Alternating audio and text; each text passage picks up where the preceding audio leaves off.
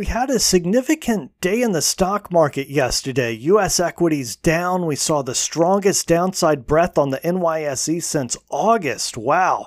VIX had its highest close since October. The Dow shed 453 points, closing down 1.57%, as did the S&P, which snapped its 70-day streak of closes that were within 1% of the previous session close.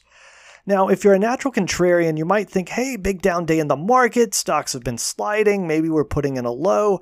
But if you're an experienced technician, experienced trader, you probably remember that the S&P snapped a 73-day streak of low volatility in early October 2018, after which stocks plunged about 20% into the Christmas holiday that year.